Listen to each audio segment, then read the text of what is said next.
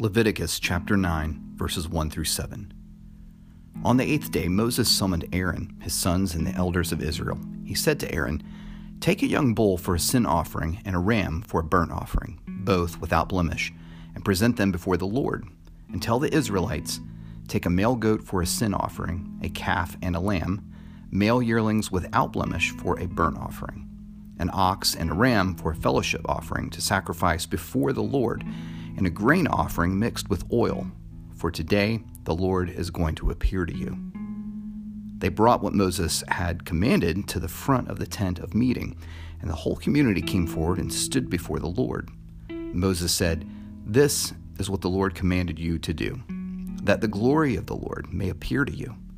Then Moses said to Aaron, Approach the altar and sacrifice your sin offering and your burnt offering.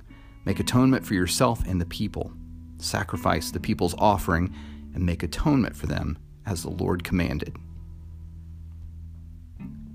Hebrews chapter 4 verses 14 through 16.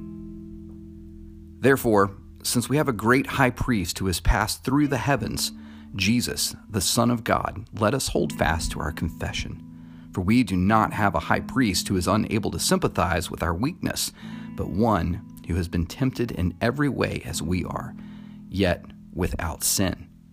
Therefore, let us approach the throne of grace with boldness, so that we may receive mercy and find grace to help us in time of need.